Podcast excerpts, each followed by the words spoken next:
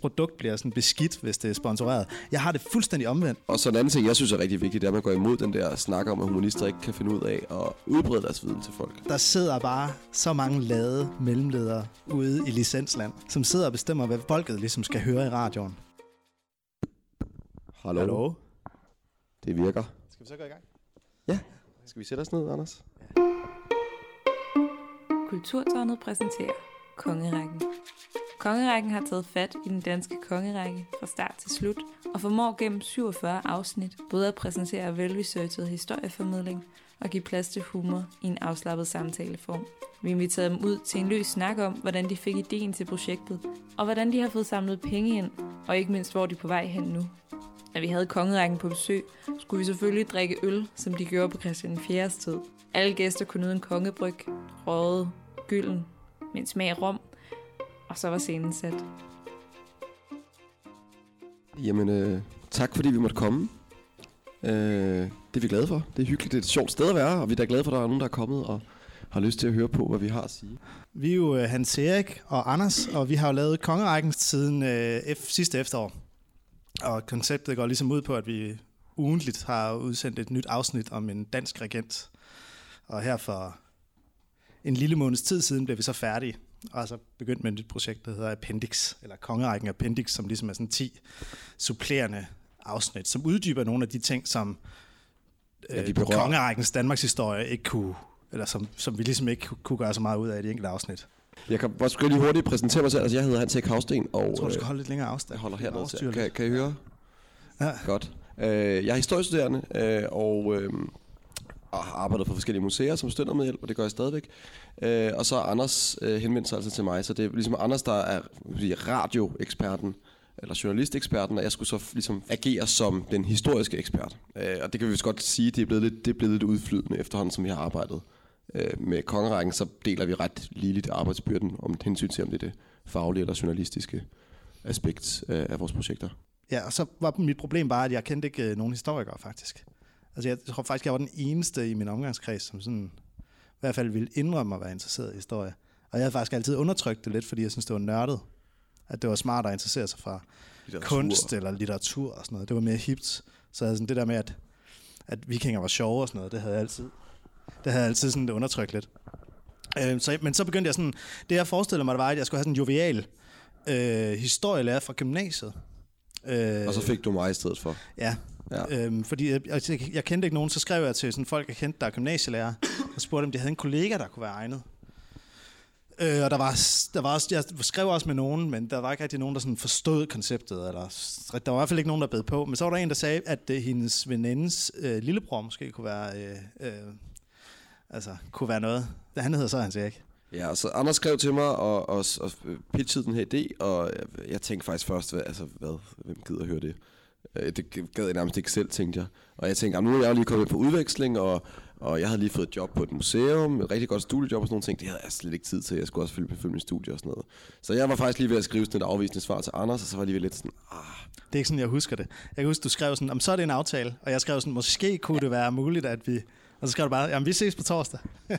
Jeg tænkte først, da jeg hørte ideen, det er sådan lidt, øh, det, det ved jeg ikke helt, om jeg vil lege mig til at lave. Mm. Og så anden overvejelse var også, at vi begyndte at lave det her. Ja, det var også det, jeg sagde til Anders, så at du skal jo vide, det, jeg, hvis jeg skal være historiker, det var sådan, som det blev foreslået, at så skal vi altså ikke lave noget, der er forkert. Fordi Anders gik rigtig meget op i, at det ikke måtte være P1-agtigt. Og jeg tænkte bare, P1, det er fedt, ikke? Fordi der, ved man, det, det er rigtigt, det de siger derinde i radioen. Og det ville Anders ikke have. Og jeg tænkte bare, jeg så i ånden, at så ville det blive sådan noget lolle-arbejde, hvor at, at, at tingene skulle være forkerte og sådan noget. Det ville jeg ikke have, fordi at, så får man professorer og medstuderende efter sig, så bliver man rigtig upopulær ude på Saxo Instituttet. Så det var sådan lidt mit krav til det. Og, og, og det må jeg faktisk sige, nu er vi også færdige med at lave den. Det synes jeg faktisk er gået ret godt. Øh, kender I podcasten? Okay, der bliver nikket. Fordi altså, vi har faktisk tænkt, at vi ville starte med at spille et afsnit. Altså, jeg er også selv med til at lave nogle andre radiobiografer. Og der vælger vi altid sådan nogle øh, vildt lækre dokumentariske udsendelser, hvor der har været en tonemester indover og mixe det, så det bare er sådan super lækkert. Og det her, det er det modsatte. Altså det her, det er nærmest punkradio, forstået på den måde, at vi har intet gjort ud af at kæle for lydkvalitet. Det er faktisk bare holdt så simpelt som muligt, og vi får lov til at sige alle mulige øh, øh og sådan noget. Øhm, og det, det, ja, det er der faktisk også en idé bag. Øh, men det kan vi jo tage bagefter, Ja. når vi snakker. Fordi vi vil gerne snakke lidt om øh, sådan selve altså ideen med konceptet og historieformidling og den slags ting. Og så vil vi snakke lidt om sådan historisk faglighed. Ja, sådan hvordan man jo. undgår at tabe den i en podcast, som også indeholder protohumor og sådan noget. øhm, ja, så det er sådan set det, vil vi tale om. Men lad os bare starte. Og vi har sådan, vi har sådan en lille darling, som er øh, vores afsnit nummer 12 om Svend, Knud og Valdemar. Som I selvfølgelig alle sammen kender. Og hvis I ikke gør det, så kommer I så til det nu, efter Ja. vi øh, afspiller. Vi kan lige sætte sætningen. Det er afsnit nummer 12. Øh, I afsnit 11 sker der det, at øh, der er en konge, der hedder Erik Lam. Og han er blevet valgt til kongen som sådan en slags kompromiskandidat. Øh, fordi der er nogle, der er nogle ligesom samfundsgrupper, som vil have valgt deres kandidat til konge. Erik Lam, han var sådan den, de kunne blive enige om. Men Erik Lam bliver så meget syg og abdicerer. Han er faktisk den eneste konge nogensinde, der har abdiceret frivilligt øh, og dør. Og det vil så sige, at der er ikke nogen kompromiskandidat længere, så helvede kan bryde løs imellem Svend og Knud og Valdemar. Og det gør det. Ja. Rigtig blodet og voldsomt. Ja. Så det var et lille kvarter eller sådan noget, så vidt vi husker. Lad os bare høre den, og sætte os godt til rette og drikke en sodavand. Du kan lytte til Kongerækkens afsnit om Svend, Knud og Valdemar, det 12. afsnit, og du kan finde det på netudgaven.dk, iTunes eller i din foretrukne podcast-app. Den fortælling, vi fortæller får ud nu her til lytterne, om at Danmark faktisk på en eller anden måde var en del af Tyskland, det er jo det, som jeg synes fra et historisk, historiemæssigt synspunkt er sjovt at få ud til altså, almindelige historieinteresserede, folk, der ikke ved så meget om Danmarks historie. For det er netop de her oversete detaljer, som jeg synes er rigtig sjovt at få, at få understreget og få det med, i, i, øh, når man skal lave en kulturhistorisk podcast. Altså få ting, som ikke kun er banaliteter med ind i, øh, hvad, hvad der ikke fordi jeg siger det, raketvidenskab at finde ud af de her ting, men at langt de fleste mennesker er nok ikke klar over det. Nej, og så er det også bare fordi, jeg, jeg har sådan en kæphest med også, lige så snart man kan, og så dykke ned i sådan nogle detaljer om, at Danmark var underlagt Tyskland. Det kan jeg godt lige at nævne, fordi det at lave en podcast, der hedder Kongerækken, er i sig selv ret nationalistisk i virkeligheden. Øh, så hver gang man ligesom kan prikke til sådan en DF-udgave af historien, så, så gælder det bare om at slå til. Ja, det var at give sådan nogle lunser ud til alle de venstreorienterede, ja. så de ikke bliver for vrede på vores øh, Præcis. nationale fortælling. Ja, også man kan fornemme en meget afslappet form. Altså, der, der er mange af de der jokes, vi finder på, det er sådan nogle, vi finder på i øjeblikket, når vi sidder. Ja, det bærer de også præg af. ja, ja men, men det er sådan meningen, at det skal være løst i stilen. Ja, det kan jeg lige vende tilbage til, øh, faktisk, fordi det, her, det, det, det er sådan rimelig overlagt, at det skal være sådan. Det her det er jo en podcast frem for at være radio. Og det gode ved det, det er, at øh, folk ligesom aktivt har valgt, at de vil høre det. Altså, vi kan, der, der er ingen grund til os at, til at formode, at vi skal gøre folk interesseret i emnet. Øh, vi kan sådan set bare starte med at bare tale, med, tale om det, som om, at folk bare er med. Og der, der er det bare virkelig en velsignelse at lave podcast, fordi man bare, du ved, kan køre lige på og bare, altså lige meget, hvor smalt det er. Altså hvis folk har trykket play, så er det fordi, de vil høre det.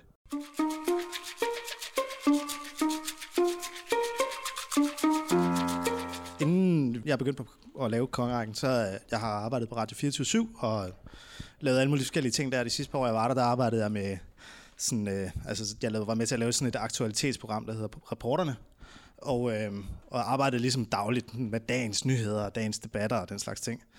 Øhm, og var sådan nødt til at sige op til sidst, fordi jeg gik sur i alt det der med nyheder og daglige deadlines og sådan noget.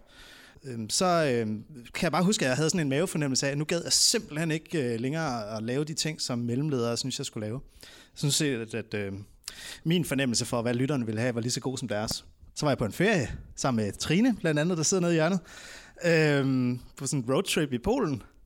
Fantastisk. Nu skal passe på at tage de rigtige motorveje.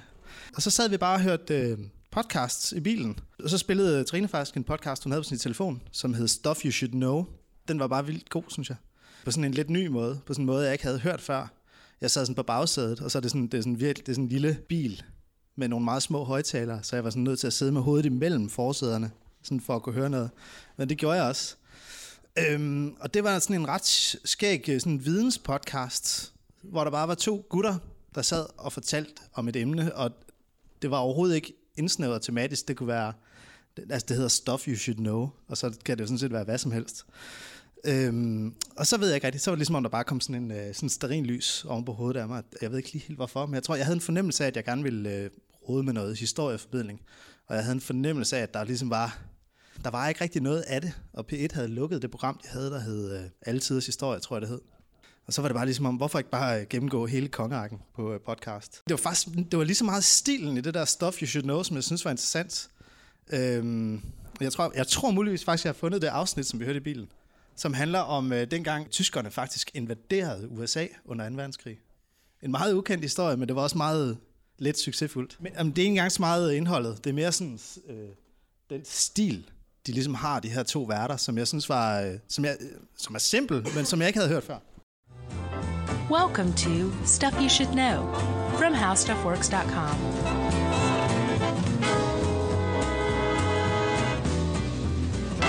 Hey, and welcome to the podcast. I'm Josh Clark. There's Charles W. Chuck Bryant. Jerry's over there.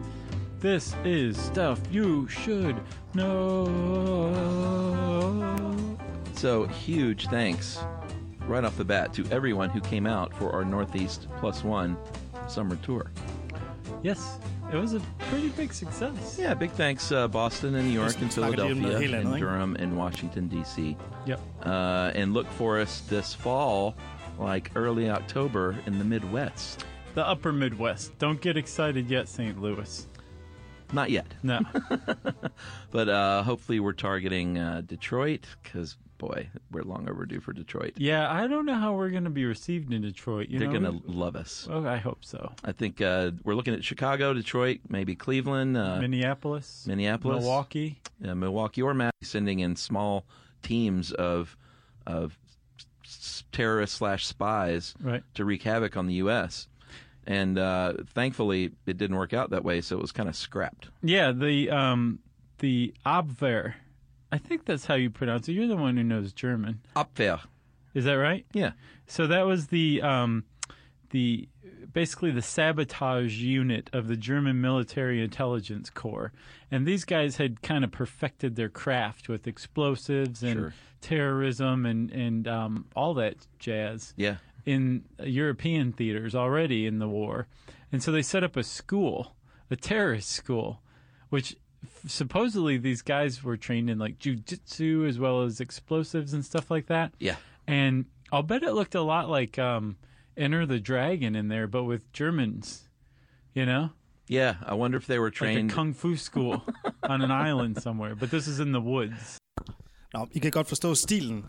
Det handler simpelthen om, at der er to værter, som fungerer på lige vilkår, mere eller mindre i hvert fald, som hjælper hinanden med at fortælle en historie. Og det havde jeg ikke hørt før.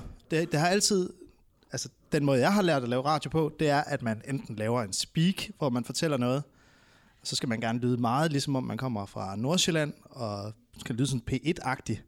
Anders er jo ikke fra Nordsjælland, det kan Nej. vi alle sammen tydeligt høre. Jeg har i hvert fald altid haft utroligt svært ved at speak. Jeg har svært ved at tage mig selv alvorligt, når jeg speakede. Og den anden er, at man så, hvis du ikke gør det på den måde, fordi man kan jo ikke bare speake i en time, det bliver for kedeligt, øh, så er det et foredrag, men så skal du have en kilde, så har du en ekspertkilde, hvis det er sådan noget vidensformidling i hvert fald, og så har du en vært, som sidder og stiller kilden nogle gode spørgsmål, og så svarer kilden godt på dem. Jeg har bare tit prøvet, at man har en sindssygt god historie, og så er kilden bare ikke særlig god til at fortælle historier. Altså, det sker virkelig tit, at der bare er sådan noget, kom nu, altså fortæl nu anekdoten og sådan noget, ikke? Og så sidder de sådan, og man kan anskue det fra flere forskellige, ikke? Altså, øhm, og det er virkelig, virkelig kedeligt. Og det har jeg prøvet tit, men, men Stuff You Should Know, de gør, de bare fortæller det sammen, og de har ligesom to værter, som ligesom altså, har en eller anden kemi, som fungerer. De taler jo meget langsomt, det kunne vi godt arbejde med, fordi nogle gange så har vi for meget fart på. Øhm, og det synes jeg bare fungerer skide godt, fordi de, de taler, altså det er nærmest i den, hvis du har en, en, hvis du har en kilde og en vært, så er det ligesom, de sidder over for hinanden og kigger på hinanden og har en samtale, som vi andre så kan høre. Men her der er det ligesom om, at de har en samtale, som ligesom vender lidt ud imod lytterne på en eller anden måde. Samtidig med, at den også bare er imellem dem, og de fungerer på lige vilkår. Og det synes jeg bare var en pissefed, altså det synes jeg virkelig var en fed, fed stil.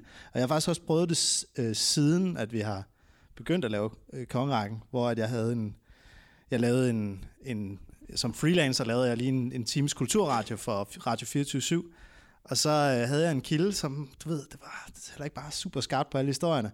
Og så kan jeg huske, at jeg sådan, det var dagen før, at jeg havde interviewet hende, og så nævnte jeg det for dig, og det var sådan, hun havde blandt andet fortalt en historie om Christian 4., der var skvattet i, virkelig havde dummet sig ved det engelske hof under et besøg, og var altså, faldet om øh, til en fest, og havde ligget og rullet rundt i både mad og vin og sådan noget. Engl- Danskernes drikkevaner til alle tider været lidt voldsommere end andre lande. Selv Ja. i England, hvor de også drikker meget.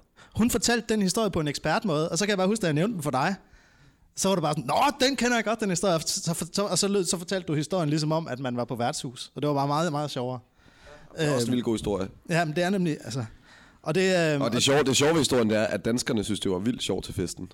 Altså, der er Christian 4, han skvattede ned i en, en, en øldunk. Og englænderne synes overhovedet ikke, det var sjovt. Danskerne kunne ikke være mere ligeglade. Det synes Nej. jeg var, det var den bedste pointe ved den historie. Ja, Men jeg hørte bare, hun, jeg hørte, hvordan du, hun havde fortalt dig, det er jo synd og skam, at sådan noget ikke kommer ud. den mistede, den mistede bare lidt. Og der synes jeg nemlig bare, at, øh, at der er stuff you should know. Øh, altså, der, der skulle bare et eller andet ved den form der. Og jeg, jeg håber, der kommer flere af den slags... Altså, jeg, jeg har faktisk hørt, at Tim Henman fra, øh, fra 30, ja, han, han har, der er sådan, findes sådan et udtryk for den type podcast. Den er ret populær i USA. Altså, det er sådan noget, de kalder det sådan en brocast, eller sådan noget. Fordi det er sådan to dudes, der bare sidder og fortæller historier. Men altså, Så, ligesom os. ja, og det er nemlig, og vi, vi er så et dansk eksempel på det. Det er Øhm. det eneste. Ej, det, Ja. Jeg håber i hvert fald, der kommer flere. Så det, det var lidt om formen der. Og så var det bare, at det der med kongerækken, det var sgu bare en fed måde at lave noget historieformidling, hvor der ligesom var sådan et bygget et skelet fra starten af. Og der er sådan en, det er jo faktisk sådan en, en form for ency- encyklop under encyklopædisk øh, tilgang til det, hvor man ligesom tager et emne fra A til Z. Altså ge- bare gennemgår det hele, og man kan faktisk, nu hvor serien er der, så kan man sådan, altså lytterne kan nærmest slå op i den på en eller anden måde. Så nu, nu ligger den der. kan aldrig undgå at lave fejl. Det, det sker selvfølgelig. Men jeg synes, at vi har formået at holde det ret fejlfrit. Der er kommet et par vrede mails, hvis jeg har sagt noget, der er forkert. Frøken Dortia Bil, som bestemt... Nej, jeg kaldte hende fru. Det var hun ikke. Hun var frøken. Det er ikke en, I kender. En, øh, en, øh, en forfatter i 1700-tallet, som var en selvstændig kvinde. Ja. og, og bestemt ikke fru, fik vi at vide, han lytter. Som jeg havde sagt. Det var selvfølgelig en fejl. Jeg har også i øh, afsnit nummer to om Harald Blåtand gjort Ravningebroen 200 meter for lang. Ja. Og det er selvfølgelig også utilgiveligt. Men, øh, men, men det vigtige, jeg synes jo også, altså selvfølgelig ikke sige noget, der er forkert, men også at få det gjort relevant, men ikke på den der måde, øh, som man altid skal sammenligne til nutiden. Men altså stole på, at det, man taler om, det er interessant i sig selv. Fordi hvis man laver de der eventlige krumspring, og, og øh, ligesom skal sige vikingetiden, eller renaissancen, eller sådan noget som skånske lov, og, øh, og hedder det, ærkebispestrid, ikke? det lyder tørt, men det er faktisk vildt spændende. Ikke? Altså, det er det, der er opgaven, det er at få folk til at lytte, og blive ved med at lytte. Og, og det er faktisk ved at have et stærkt, synes jeg, sådan fagligt fundament, historisk fagligt fundament, så bliver, ved man bare, at det er spændende, og så kan man altså også fange folk på den måde. Det synes jeg jo, at det vi ligesom er lykkedes med med den her podcast i al beskedenhed. Og det er jo så også det, der faktisk har gjort, at der er kommet en masse nye projekter, som vi skal til at arbejde med nu. Øh, som jeg også tænkte, vi måske kunne løfte lidt for. Vi lavede jo de her live podcasts i, i, i sommeren, eller her i sommer. Det var sådan en vikingefestival. I sommer der blev vi øh, spurgt, om vi havde lyst til at øh, deltage i sådan en omrejsende vikingefestival, som hedder Kongens Togt. Vi tænkte kors, var- Ja, men der var mødesmagning, så sagde vi ja. ja. Øh, men det var simpelthen fordi, det i år er, det, det er også typisk dansk. I år der er det 1000 år siden, at Knud den Store blev konge af England. Så det skal vi selvfølgelig fejre i Danmark. Fordi, ja, Fordi vi er stadig konger af England i dag. Ja. Der var ikke engang blevet konge af Danmark på det tidspunkt. Øh, Nej, men, men Danmark, Europa og England, det skal fejres. Nå, vi blev inviteret med til tre, at lave sådan, lave sådan tre liveudgaver om øh, Knud den Store. Det var, det var faktisk meget sjovt. Og så lavede vi jo, altså nu har vi fået, faktisk, faktisk fået crowdfundet 50.000 kroner til at lave den her appendix. Det er jo appendix-serie, kongerækken appendix, og det er jo fordi, vi synes, at der er rigtig mange spændende historier fra Danmarks historien, som også vedrører kongerne, men som vi selvfølgelig ikke kunne få med i vores øh, sige, første podcast-række.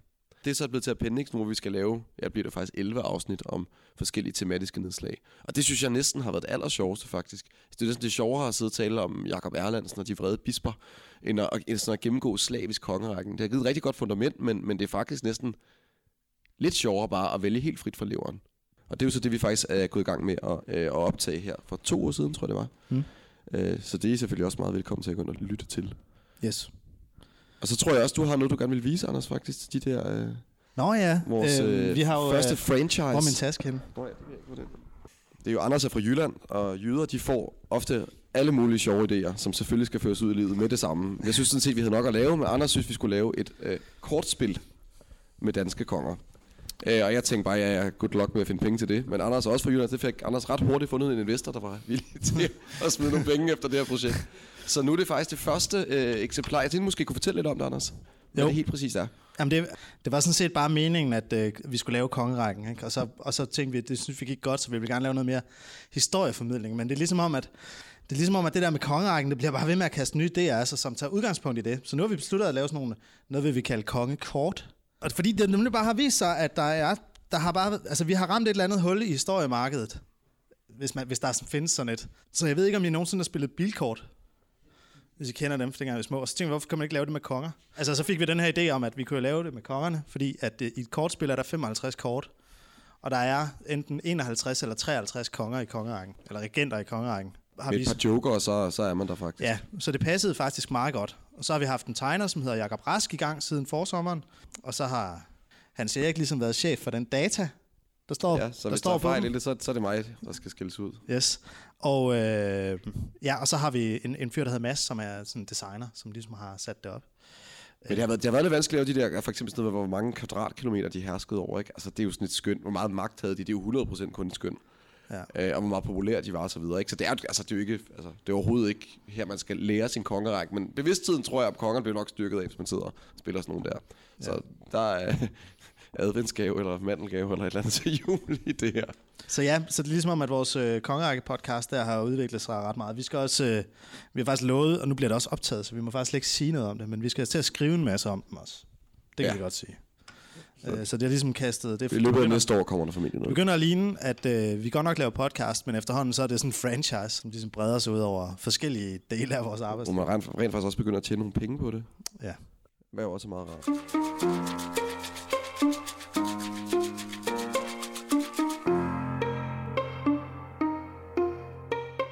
Øh, vi arbejder nogle forskellige, kan man kalde sådan finansieringsmodeller. Jeg kunne vi godt, det lyder frygtelig kedeligt, men alligevel, hvis, det kan godt være, det er relevant. Det, det er helt vildt spændende. Det er helt vildt spændende. øhm, og, altså, altså, kongerækken, de sidste 20 afsnit, det bliver jo faktisk sponsoreret af Frederiksborg Slot, som er et nationalhistorisk museum oppe, på Hillerød, oppe i Hillerød, Frederiksborg Slot. Øh, jeg ved ikke, om I har været deroppe. Vi kan godt lidt reklame for det. Det er et dejligt sted. Jeg har også arbejdet op som studentermedlem faktisk inden. Vi kan stå inden for vores reklamer. Vi kan stå inden for vores reklamer. Det er et spændende sted. Og der, der henvendte vi os simpelthen bare spurgte, om, om de ikke ville have lidt omtale, og så, øh, så kunne de give os, ja, ja, hvor meget var det egentlig, det kan jeg ikke engang Det er hemmeligt. Ja, det er hemmeligt. Øh, men vi fik nogle penge for det i hvert fald. Øh, det var selvfølgelig en model, ikke? Altså få fat i et firma, eller få fat i et, et museum, som så får noget reklame. Jeg ved godt, folk kan godt få lidt knupper over at høre reklamer. Altså hvis man laver det ordentligt, så synes jeg ikke, det er så forstyrrende. Og så længe det ikke sådan ryger direkte ind i udsendelserne. Ja. Altså så, så synes jeg, det er okay i hvert fald. Jamen, altså, det er i hvert fald, altså, det er jo helt, det er selvfølgelig som alt, alt muligt andet, så er det jo selvfølgelig USA, der har vist vejen med hensyn til podcasting og sådan noget, ikke? Øhm, og der er jo podcaster i USA, som virkelig altså, har fået store forretninger ud af at lade private sponsor, sponsorere deres øh, podcasts. Men de har også lidt andet udgangspunkt i, og med, at der bor 300 millioner mennesker i USA. Hvor 5 millioner her. Ja, så vores, og det er bare et lille sprogområde. Men alligevel, så tror jeg, altså, så har det været interessant at prøve at, at give det der med privat sponsorat af en podcast et skud. Og, og vi, jeg tror, vi var nogle af de første, der gjorde det herhjemme. Henrik Kvartrups øh, politikpodcast, Born Unplugged. Noget måske lige at få privat spons før os. Der, der er sådan en udvikling der, men det er jo ikke noget, der er økonomisk bæredygtigt på den måde. Så, men vi prøver bare sådan at Ja. lave penge. Så, altså, sådan, der, så er der bestillingsarbejder fra for eksempel museer, ikke, som gerne vil have lavet noget formidling, podcast eller noget lydspor. Og der kan de så komme og henvende sig, og så sige, få en pose penge, hvis jeg laver det her. Og det er jo også meget rart, når folk er begyndt at skrive til en, fordi de gerne vil have, at man skal lave projekter. Ja. Øh, sidst, så er der selvfølgelig crowdfunding, som jeg personligt synes var lidt hårdt, fordi man føler sig lidt tiggeragtig, når man øh, laver det ene opslag efter det andet på Facebook. Men altså, det glemmer man så lidt, når man får penge. man føler, at man spammer, og man føler, at man tigger. Ja, så Øh. derfor er det rart med sådan en sponsorat, for så er det lidt mere klassisk, du ved, så giver man noget, og de giver noget. Det synes jeg føles, det føles mere sådan på lige fod. Og det lyder egentlig mærkeligt, fordi der er mange, der har sådan lidt... Øh, I radiomiljøet, eller det der independent radiomiljø, der er lidt sådan en punk-ethos faktisk. Øh, som er sådan noget, øh man, du skal, storkapitalen skal ikke, øh, du ved, det er, sådan, det er sådan, ens produkt bliver sådan beskidt, hvis det er sponsoreret. Jeg har det fuldstændig omvendt. Altså, jeg, jeg, Det jeg, hvis det kan provokere, at man er sponsoreret, så er jeg bare glad. Fordi, altså det, fordi det er også lidt med sådan, at, at ja, nu kan det blive optaget det her, ikke? men der sidder bare så mange lade mellemledere ude i licensland, som sidder og bestemmer, hvad, hvad folket ligesom skal høre i radioen. Og der er nogen, der er dygtige, der er med mig også nogen, der er dårlige. Og hver gang, at man ligesom kan lave noget, som du ved, gør en forskel, eller som, som ligesom, altså, som folk gerne vil høre, som, hvor man går udenom dem, det synes jeg altså er lidt fryd. Fordi at, øh, jeg mener virkelig, at der er mange journalister, som har nogle idéer, som er gode, og som de endelig bare skal sådan komme ud med, i stedet for ligesom at skulle op til den der leder ude på DR, som har siddet der i 16 år, og er blevet sådan helt... lidt- Og så, jeg har også været på Danmarks Radio en gang, og det er bare sådan, det man hører hele tiden, det er bare sådan, det har vi gjort. Det hører man så tit, det har vi gjort. Så sker der heller aldrig noget nyt. Så det er ligesom om, at det, den der, det der med at gå den kommercielle vej, som sådan en lille, dejligt, det som sådan en lille piratskib ude i mediehavet. det, er, det, det, synes jeg er altså ret fedt. Det, det, jeg synes jeg, det synes jeg lidt, vi har været. Og det er... Og så, og så en anden ting, jeg synes er rigtig vigtigt, det er, at man går imod den der snak om, at humanister ikke kan finde ud af at øh, udbrede deres viden til folk. Samtidig med, at også tjener lidt penge på det. Altså, så sidder alle nyliberale og klapper i hænderne, ikke? fordi at, så er det humanister, der skaber værdi. Og det giver faktisk en form for frihed til at kunne lave det, man rigtig gerne vil. Og hvor ja. man ikke er afhængig af, at der sidder for eksempel en eller anden djøffer, intet over dum djøffer, der er også gode djøffer, men at man ligesom viser sit værd på den måde. Det synes jeg har været ret vigtigt for, for, for mit Ja. vedkommende. Men det mærkelige er, at vi faktisk går Lars Seiers øh, Fuldstændig. ærne. Dels ved at tale så meget som, om Saxo, og så dels også få private sponsorater ind i medieverdenen. Ja, Måske også det, vores egen. Det kan man godt have det lidt Ja. ambivalent med. Det er en ret spændende tid, det der med podcast lige nu, synes jeg. Fordi at der, der er sådan en pionerånd i Danmark, og der er opbrud i det, og det er faktisk muligt at tiltrække lyttere. Så jeg synes bare, at man skal gøre det helt vildt meget. Det udvikler sig meget hurtigt lige nu. Du har lyttet til en liveoptagelse af Kulturtårnet. Det er os, som sidder i det irgrønne tårn midt på Knibbelsbro. Find os på Facebook, hvor du kan finde alle kommende begivenheder. Og så ses vi i tårn.